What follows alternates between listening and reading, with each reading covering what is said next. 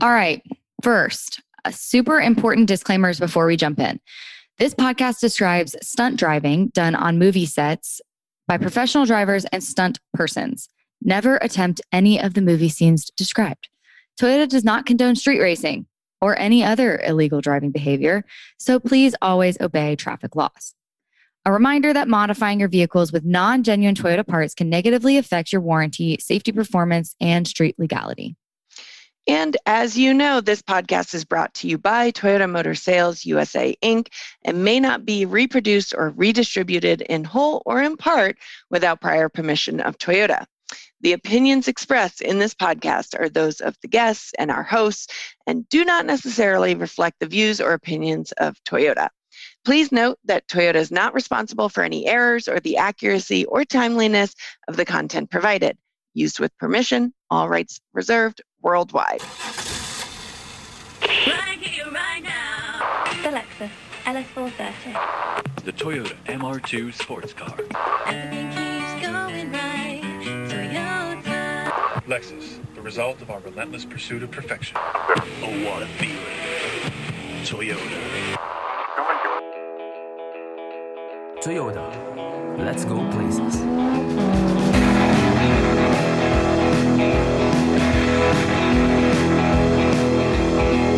Hi, everybody, and welcome to Toyota Untold. I'm Tyler. And I'm Kelsey.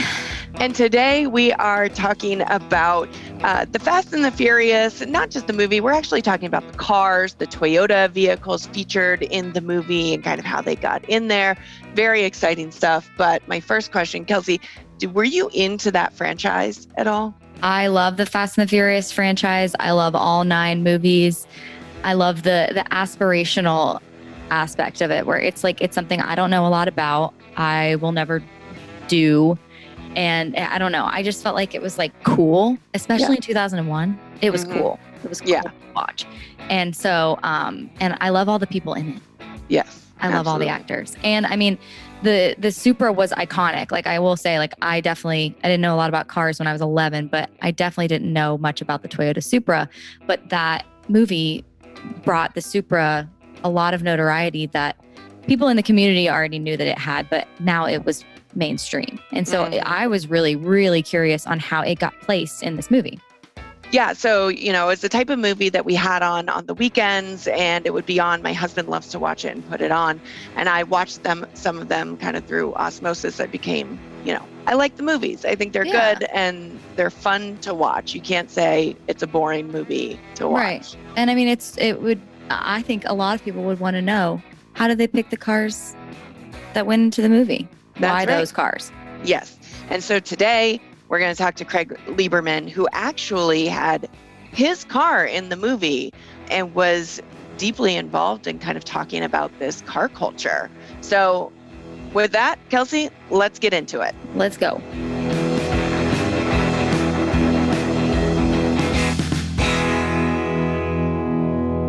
So The Fast and the Furious was released in two thousand one, as most of us know, and the movie has gone on to spawn one of the biggest media franchises in the world. The series is largely known for its wealth of huge stars, including Vin Diesel. Let's not forget The Rock. Okay, thank you. Yes.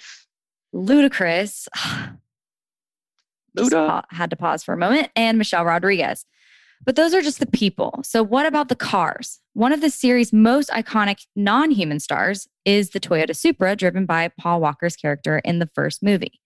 That car belonged to Craig Lieberman, former director of the National Import Racing Association and technical advisor on The Fast and the Furious and its sequel, Too Fast, Too Furious. Listen, I love that if, one. If anybody, you know, in another episode that of Toyota Untold, we talk about, do cars have souls? And if any car has a soul, it is that Toyota Supra from Fast Definitely. and the Furious. Absolutely. You are just a passionate enthusiast of vehicles overall, correct, Craig? Yes, it's an addiction for which there is no cure, apparently. Except maybe a larger garage. I like where your head's at. Cars can become a lifelong obsession, and it's something that often starts young. When I was little, my dad got a nineteen sixty-seven Chevy Camaro that we found uh, covered in sap underneath a tree in New Jersey. And he and my brother started to fix it up. And of course, who else gets involved but me? I gapped the spark plugs, I changed the tires, took batteries out on that vehicle, and I just helped my dad and my brother with whatever was needed on that Camaro. We still have it. It is gorgeous, um, and we love to take it out. In fact, uh, a couple weeks ago, we took it out and my son cried because it was too loud. But so we actually asked Craig how he became a motorhead. When I was about three years old, my dad handed me a Batmobile, and I was inquisitive about the car. And then there was a cartoon that was on back in the days of television, where people actually watched television. And there was a cartoon called Speed Racer. And I said to myself at a young age, someday I'm going to own a car with lots of buttons on the steering wheel. And that got me motivated. And then by the time I was a teenager, my father said to me, I don't know why you're messing around with cars. It's going to do nothing for you in life. It's a waste of time. What are you doing over here? At that point, you got to prove a point. Absolutely. If your parents tell you not to do it, you are absolutely going to do it. I just started tinkering with cars because uh, when I was young, we weren't exactly rich. So I was always into Japanese cars. Where I grew up, north of the San Fernando Valley and Santa Clarita, most people in that, my neighborhood were into muscle cars. And I, I just didn't get that gene that I was all about muscle cars. I liked the, the little cars, the like seventy-six, seventy-seven Celica uh, hatchback, one of my favorite cars ever. I had a couple Datsun Z's back in the early days. I just went through a whole bunch of those Japanese cars. And people looked at me like, why are you doing this? What do you find attractive about it? And it just went on from there. And over the years, my cars got a little better, and I'd like to think a little faster. And I just kept going, just never stopped.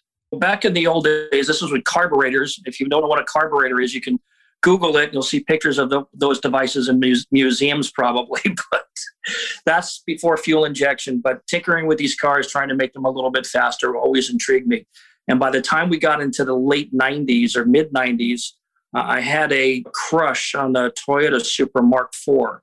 It's not the first time I had seen a Toyota Supra. I saw when the Celica S T came out in nineteen eighty-two, I really wanted one of those. And then I saw the Mark two Supra, and I really wanted one of those.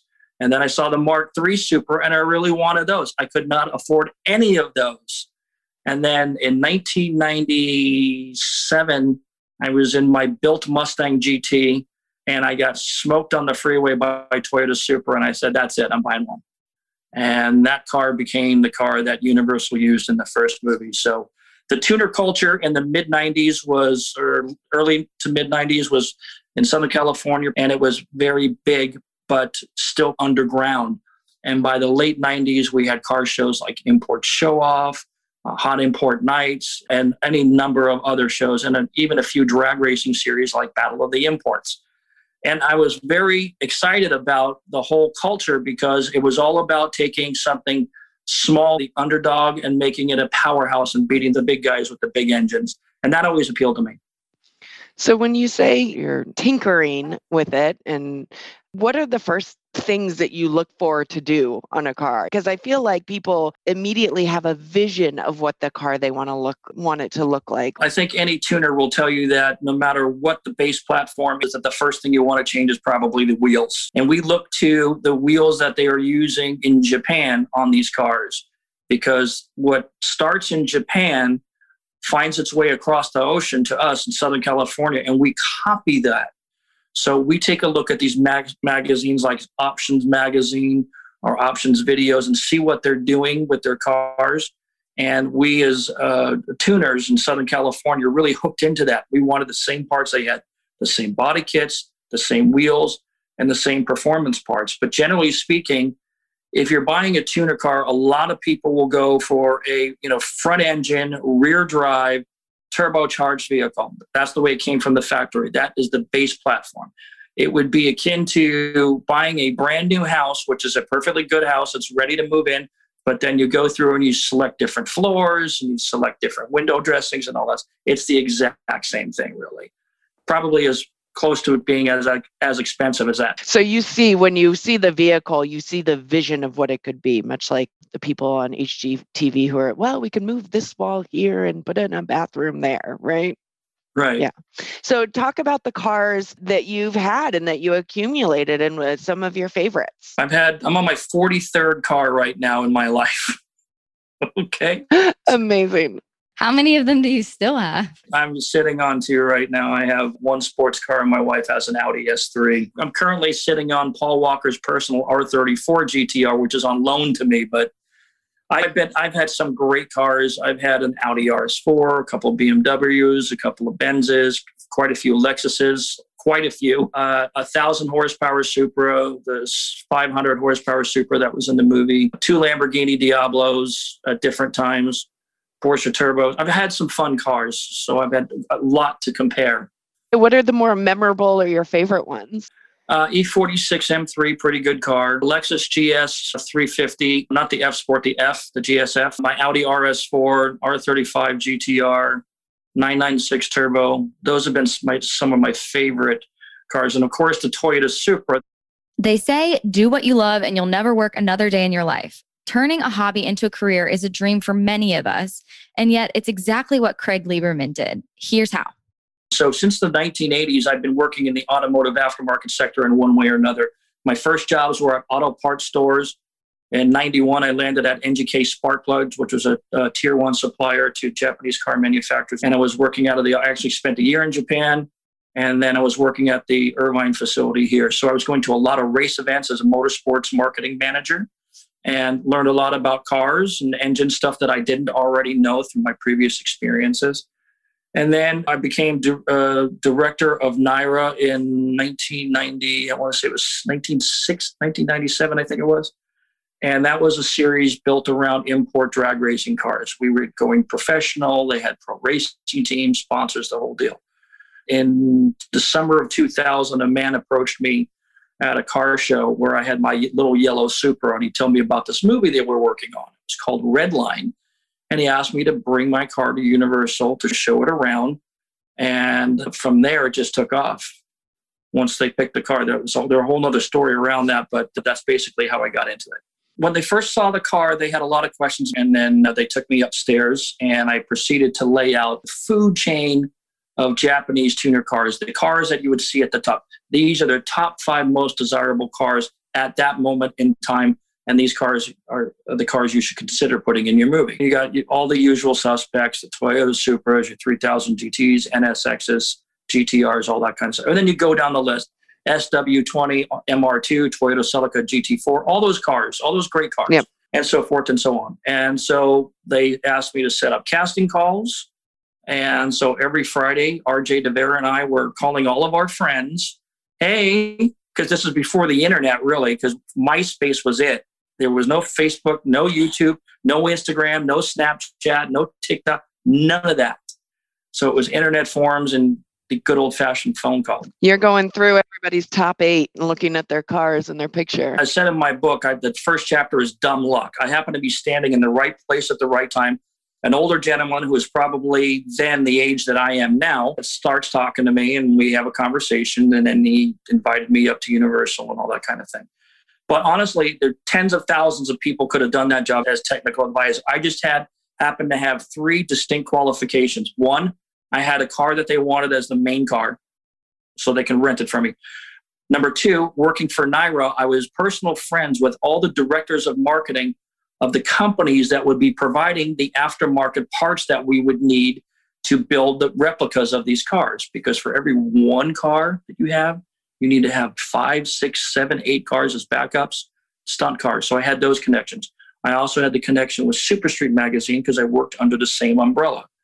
So there was going to be some cross promotion that went on there. So I was just a conduit and a Rolodex, essentially. And I had a yeah. car. They got just as lucky as you did then. Right. I would like to think so. But honestly, like I said, there's so many thousands of people who could have done that same job. Seriously. Maybe Craig did just chance his way into an amazing job through dumb luck. It's pure chance that a movie producer in need of a tuned-up car saw his Supra one day. But at the same time, he put a lot of time and effort into customizing it, and he had the passion to show off his work. Some would argue that Craig made his own luck. Regardless, he found his way into an amazing job and one that barely anyone in the world will ever get to experience. Few of us will ever work on a Hollywood production, full stop. But even fewer will know what it's like to serve as the technical director. And that's why we asked Craig to give us all the details. So the day-to-day was I would go in and I would put together a build list and show pictures to the producers, the directors, and the picture car captain saying, these are the parts I would like to put onto these cars. And so I would call these manufacturers and say, hey, we'd like to use your parts in the movie. And the way it usually works is there's product placement fees. But Universal recognized that this was a budding enterprise and they didn't have the clout yet. So they were willing, for the most part, to waive product placement fees in deference to donated parts or parts at cost. And so that was a big thing, getting those parts for cheap, because we only had a two million dollars budget for the picture cars, which is a very low budget. And we had forty-eight cars to build. So it was a big thing. Then after that, I was making sure that there was proper signage on the cars, the decal placement, that, that sort of thing. I was involved with dialogue for the movie, so I was working with script writers to help them provide an element of authenticity to the dialogue. Again, as an advisor, you give them advice, they don't always take it.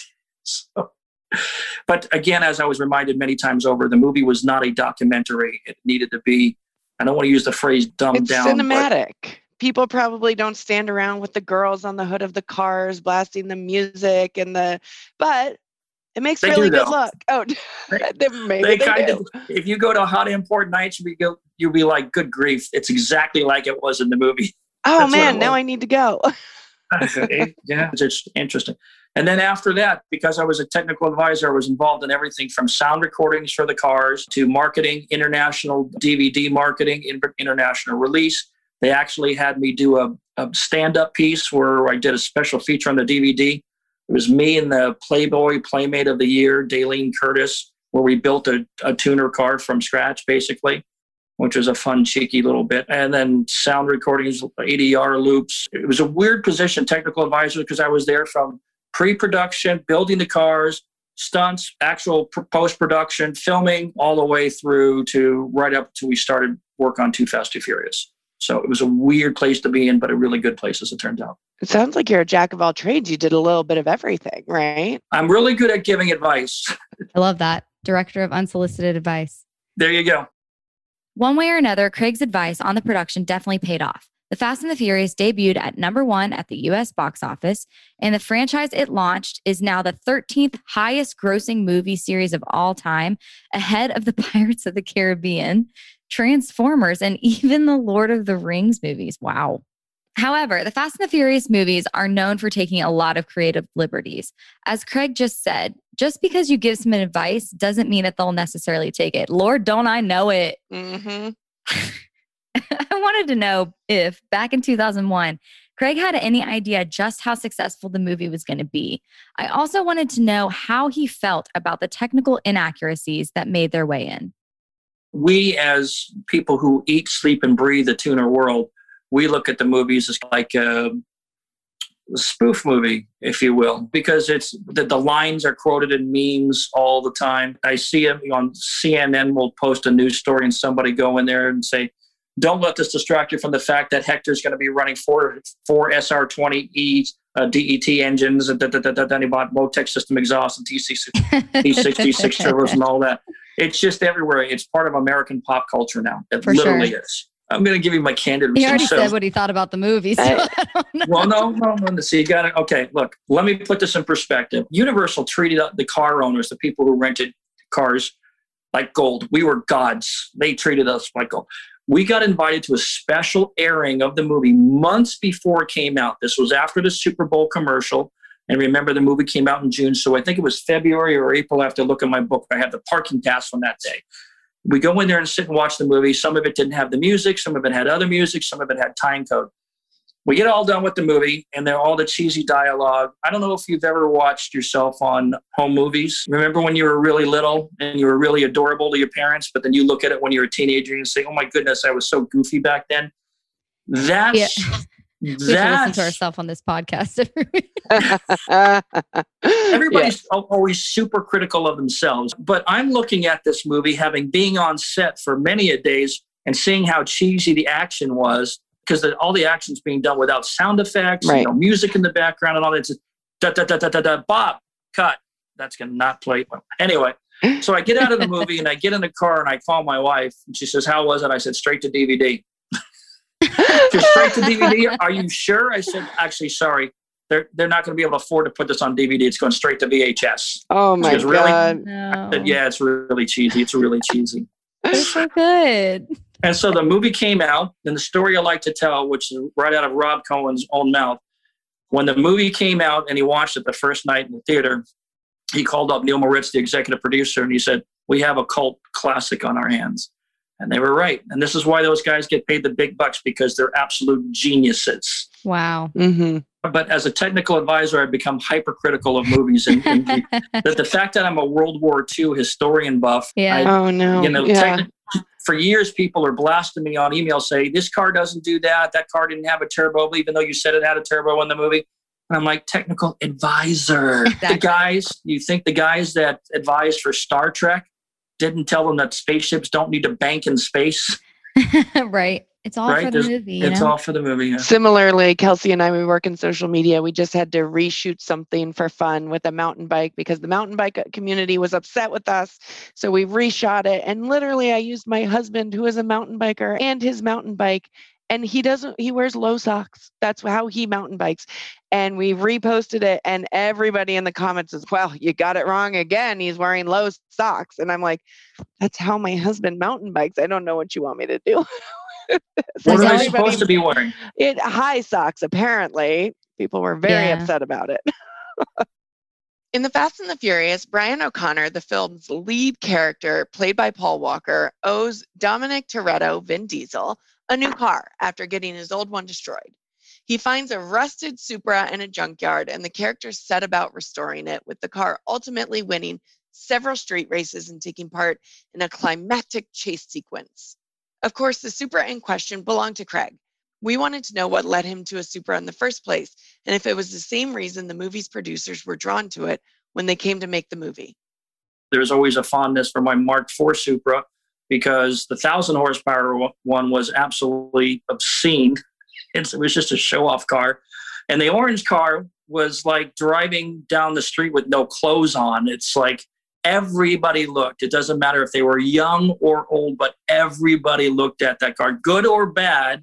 What you like the graphics or you don't, but still, it was a magnet for attention. As an S M E, as you probably know, I know Toyota and Lexus love those terms. S M E, subject matter expert. It's just my favorite. It makes it sound really important, but what it really means is you're a geek, and I can live with that. Why did they want the Supra? There were a couple of qualifications about the Supra. Number one, it had a targa top. Okay.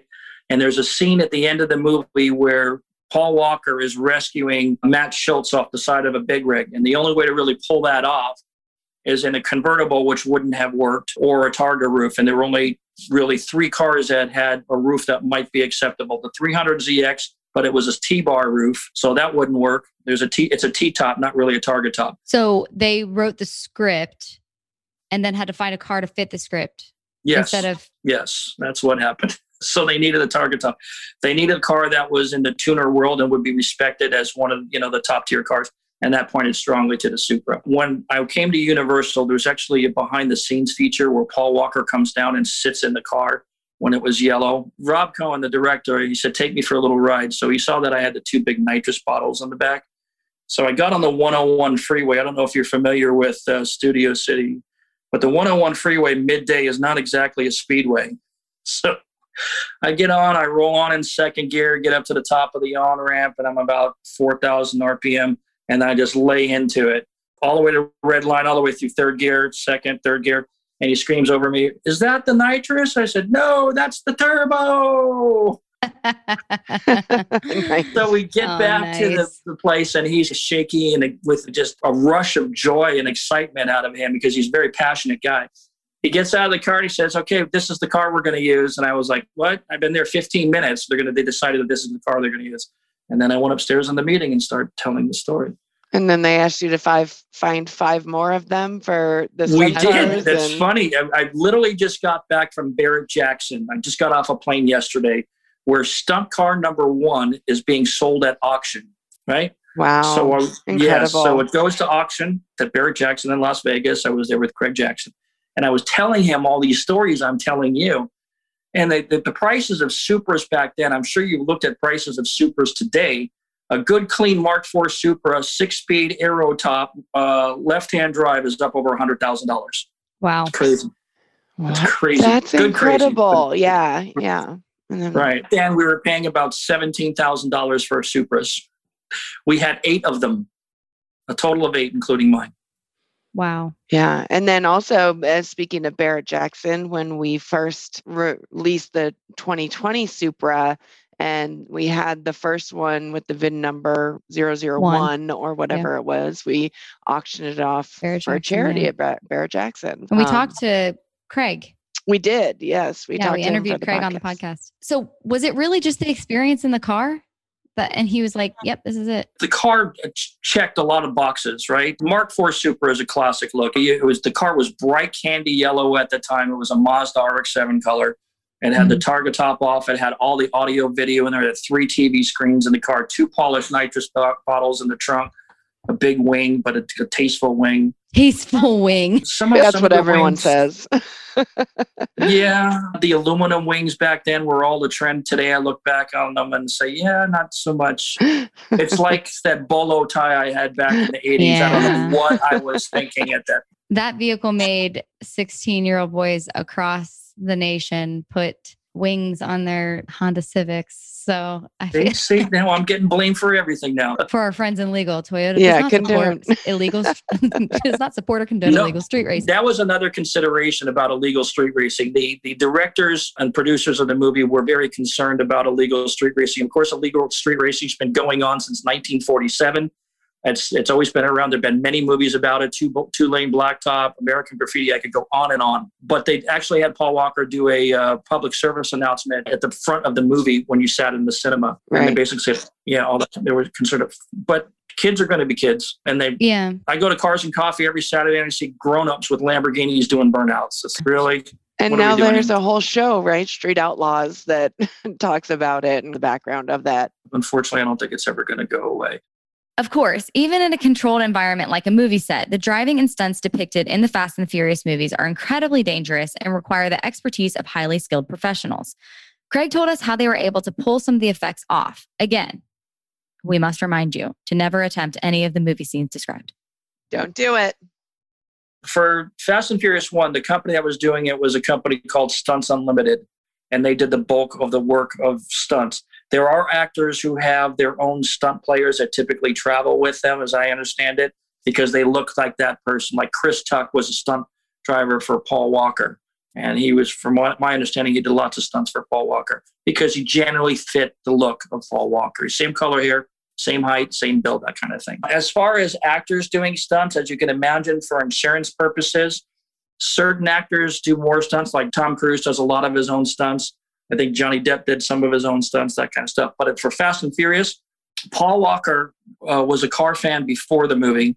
He had owned a bunch of Chevys, shoebox Chevys and that kind of stuff. Nova two, uh, we had a Chevy Nova and a Chevy two from the mid-sixties anyway. But as the franchise went on, he got more involved in cars. He started racing and that kind of thing. So in Fast and Furious one, I witnessed him doing the e-brake slide for the Toyota Supra, the scene where they're shooting Johnny Tran near the climactic end of the movie. So I saw him personally doing some of that stuff. He was also in the Mick Rig car, which is a car that's mounted to a trailer, and the stunt person drives the rig, and he's just turning the steering wheel to make it yeah. look like he's driving, that kind of thing. That's what I thought the actors did for the most part. Is just- yeah, there's a lot of that. Michelle Rodriguez did not even have a driver's license before the movie, so she could literally could not drive a car.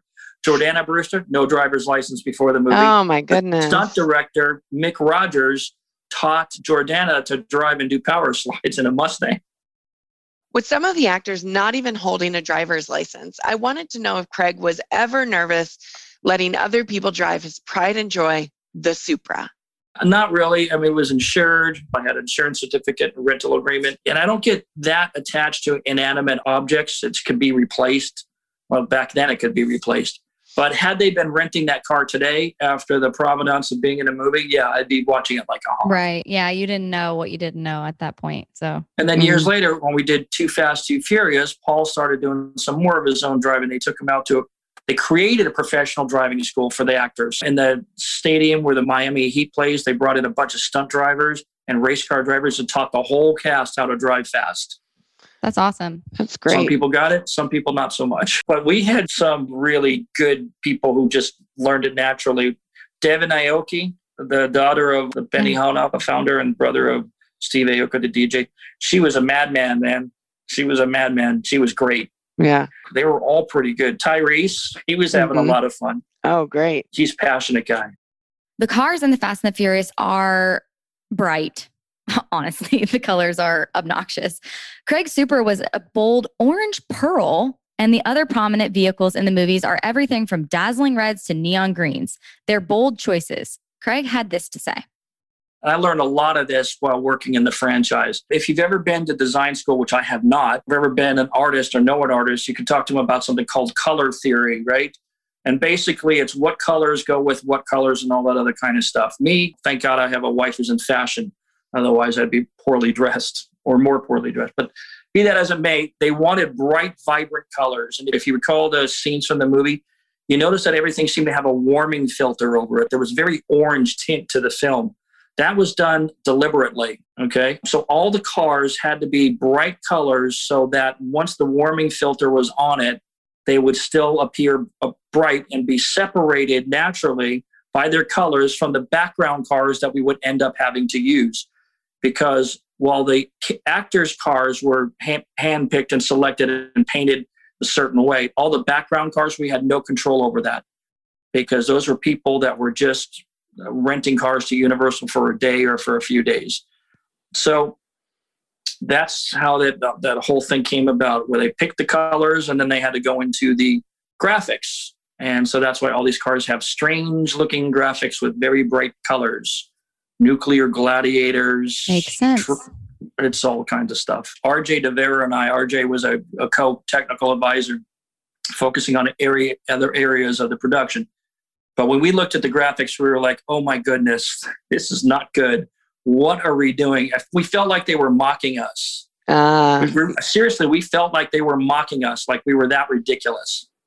Rob Cohen said it most eloquently. He said, look, you guys look at this because you're subject matter experts and you think of it as this is completely un- unrealistic. It's inauthentic. It, it doesn't really fit what you guys are actually doing. But we have to remember, this movie is not for car experts.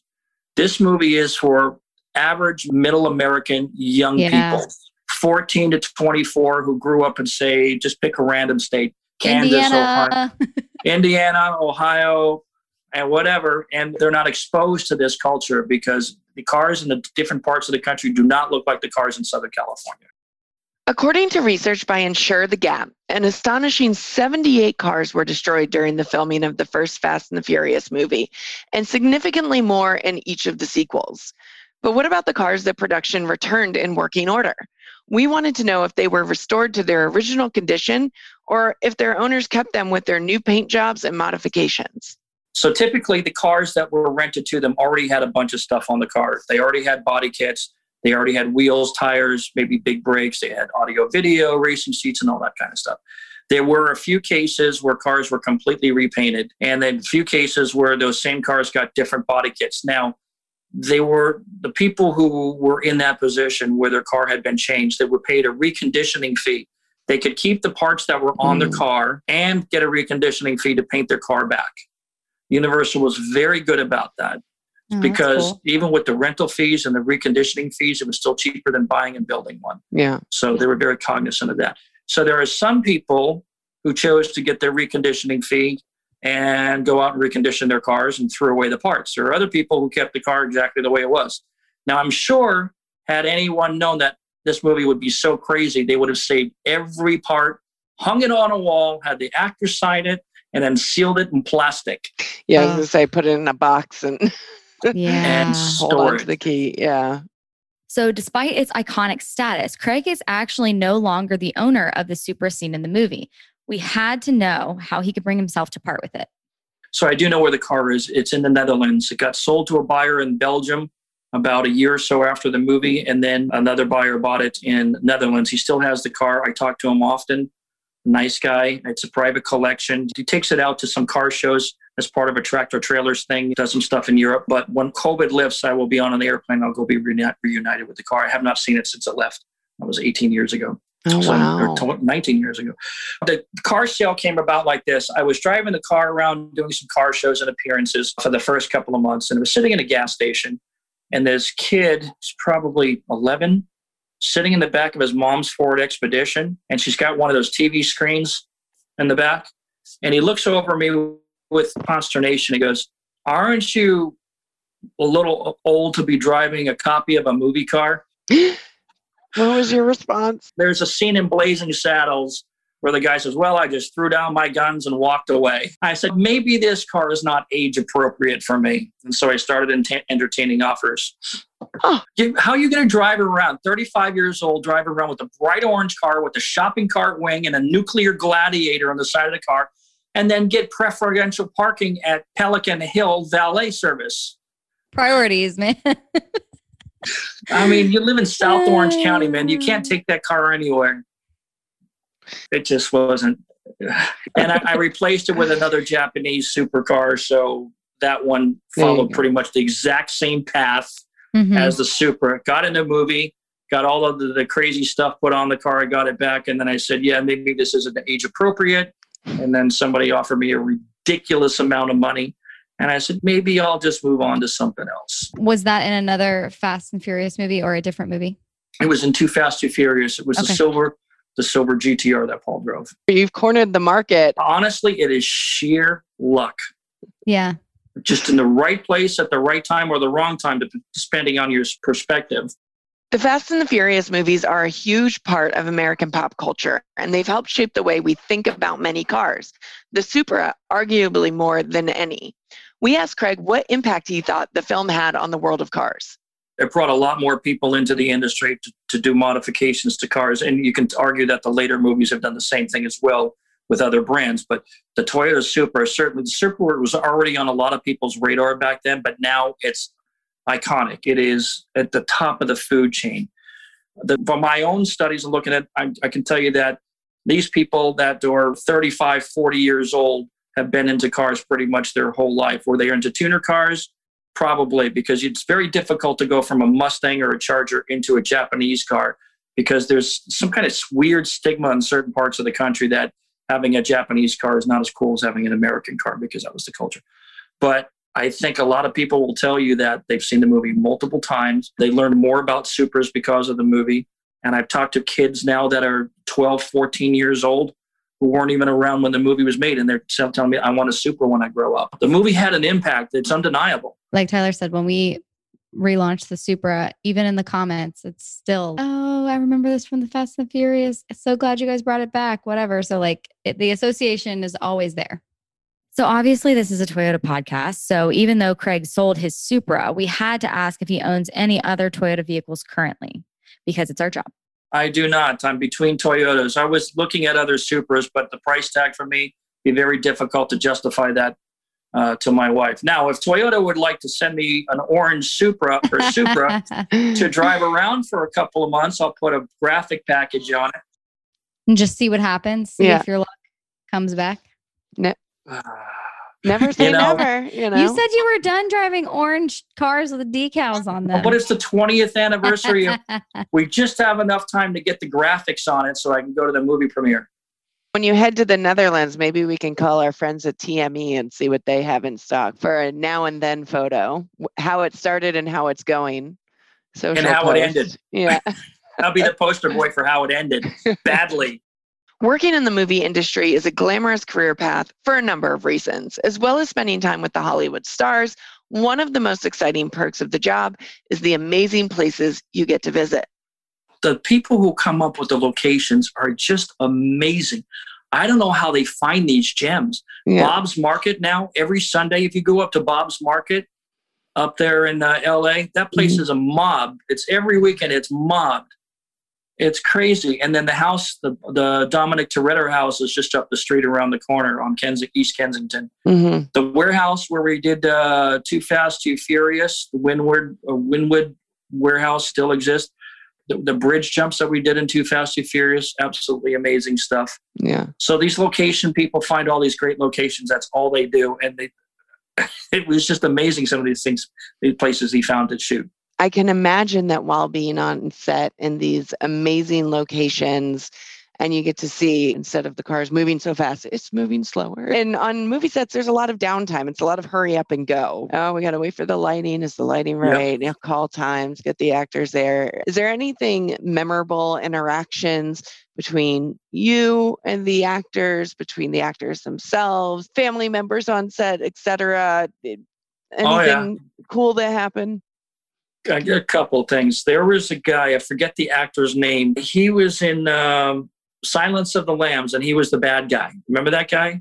Yes. Okay. That puts it the lotion on his skin or else it gets those again. So we were standing around, right, getting ready. We're moving some cars. We're over in the staging yard where there's some cars that need to be moved.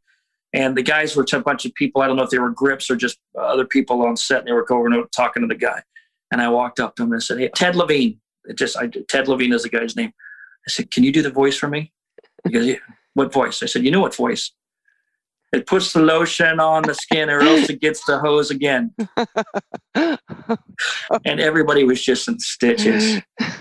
Talented it's so actor. Memorable. And so that's, when you say the bad guy, that's literally the first thing I saw, I, I thought of.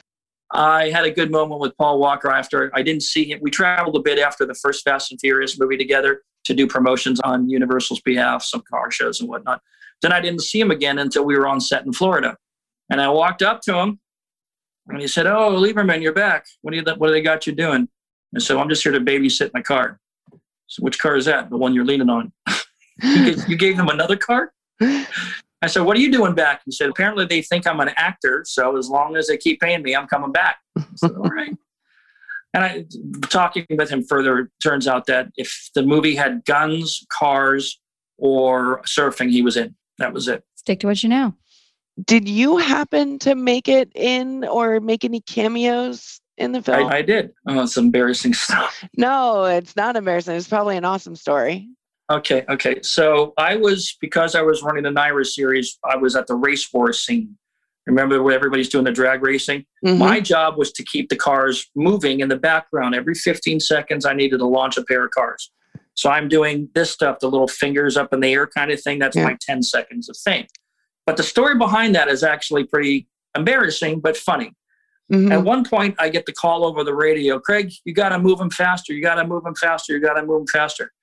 But most of the people that I brought up to race, we had about thirty cars that were racing, and most of them were friends of mine or colleagues of mine, and they knew me. But that, that particular day when we were doing that, there was a bunch of pretty girls lining the side of the track. They're standing within eye shot of the drivers. And these girls are dressed like they would be like a like schoolgirl outfit kind of thing, because that was the stereotypical thing yep. that they were doing at car shows at the time. So all my friends being males, looking over at the girls, not paying attention to me to keep the cars moving, and I'm getting screamed at on the headset, "What's going on over there?" So finally, I went like this, right? "Look at me, look at me," and I dropped my fingers. Now, Rob sees this. He comes running over and said, "Hey, we're going to do the big scene. And here's the thing. When you launch the cars, we got to build some excitement." So what happens is the cars pull up and they go action. I go like this. I just drop my fingers and the cars take off. He's like, "Cut, cut, cut, cut, cut." He comes over and says, "You can't do that." So, "Do what?" "We got to build the excitement." You ever see uh, Top Gun? Remember the shot on the aircraft carrier? Where they're right at the beginning of the movie where the guy's out standing on the deck and he's going like this. And then he goes, that is, mm. that's what I want you to do. So I can't do that. All my friends are going to watch that. Well, yeah. Try to come up with something else. And then I went right back to doing what I was doing, which was telling the guys to watch me. And then he said, last some thumb gestures and all that kind of stuff. And so that's what I did. And to this day, when I drive with friends, when we pull up to a stoplight together, they look over him and they go like this. And this. I love it. That's funny. It's never going to go away. You're part of history. I think it's cool. Mm. Come on. I'm sure now that's a thing around. They're just jealous. I don't think it's jealousy. I think it's you embarrass yourself for money. we, we've all done it. Since The Fast and the Furious was released in two thousand one, there have been eight sequels and a spinoff, with yet another sequel released recently. I wondered if Craig was excited for the new movie. There's a Supra in it, right? Yes. Yes. An orange one. A, right? An orange one. An orange yes. one. That's good. I'm glad to see that car make it to be. The movies are just guilty fun now. They're popcorn movies. I go in there and I see all these wonderful, expensive cars, and they all get blown up, and I love it. I still, I, what can I tell you? I still love it. It's not a movie about street racing anymore, which is good and bad, mostly good that it's not. They're family now. All these people are family. It's like yeah. your extended family that comes over for that barbecue once a year. Yeah. yeah. So that's the way I approach these movies now. It's just good, clean fun. I'd like to take the opportunity to thank Craig Lieberman for coming on Toyota Untold. He was an amazing guest, and it was incredibly exciting to hear what goes into preparing cars for a movie like this. We asked him if there was any advice he wanted to give to our listeners. We're in the golden age of automobiles, right? The cars have never made more horsepower. They've never been better. Uh, they've never been put together better. It kept me out of trouble. I didn't have money or time for anything else. I was in the garage spending my money on car parts. Nothing puts a smile on your face like a full tank of gas and a great car. Craig Lieberman, thank you very much for being with us today on Toyota Untold and sharing your vast wealth of knowledge. We greatly appreciate it. And my honor and my privilege. Thanks once again to Craig Lieberman. If you want to hear more from Craig, you can check out his YouTube channel, youtube.com backslash Craig Lieberman. That's C R A I G L I E B E R M A N. Or find him on Instagram where he's Craig Lieberman underscore 42. And while you're at it, you should keep up with Toyota Untold by making sure you're following the show on whatever podcast platform you use. You can also follow us on toyota dot com. Yes, we have a website, and we can't stress how much we appreciate it when people take the time to rate and review us, subscribe and like, tell your friends. So please, if you're enjoying the show, do all of those things. And if you have any feedback for us, questions, suggestions, if you just like want to talk to us, or if you have a topic you'd like to hear on a future episode, we'd love to hear from you. You can email us at podcast at toyota dot com. Links to all of the things we just mentioned will be included in the show notes, so check them out there too. All right. Thanks for listening, everyone. Until next time, I'm Tyler. And I'm Kelsey. And this is Toyota Untold. This podcast is brought to you by Toyota Motor Sales U S A Incorporated and may not be reproduced or redistributed in whole or in part without prior permission of Toyota. The opinions expressed in this podcast are those of the guests and our hosts and do not necessarily reflect the views or opinions of Toyota. Please note that Toyota is not responsible for any errors or the accuracy or timeliness of the content provided. Used with permission, all rights reserved worldwide.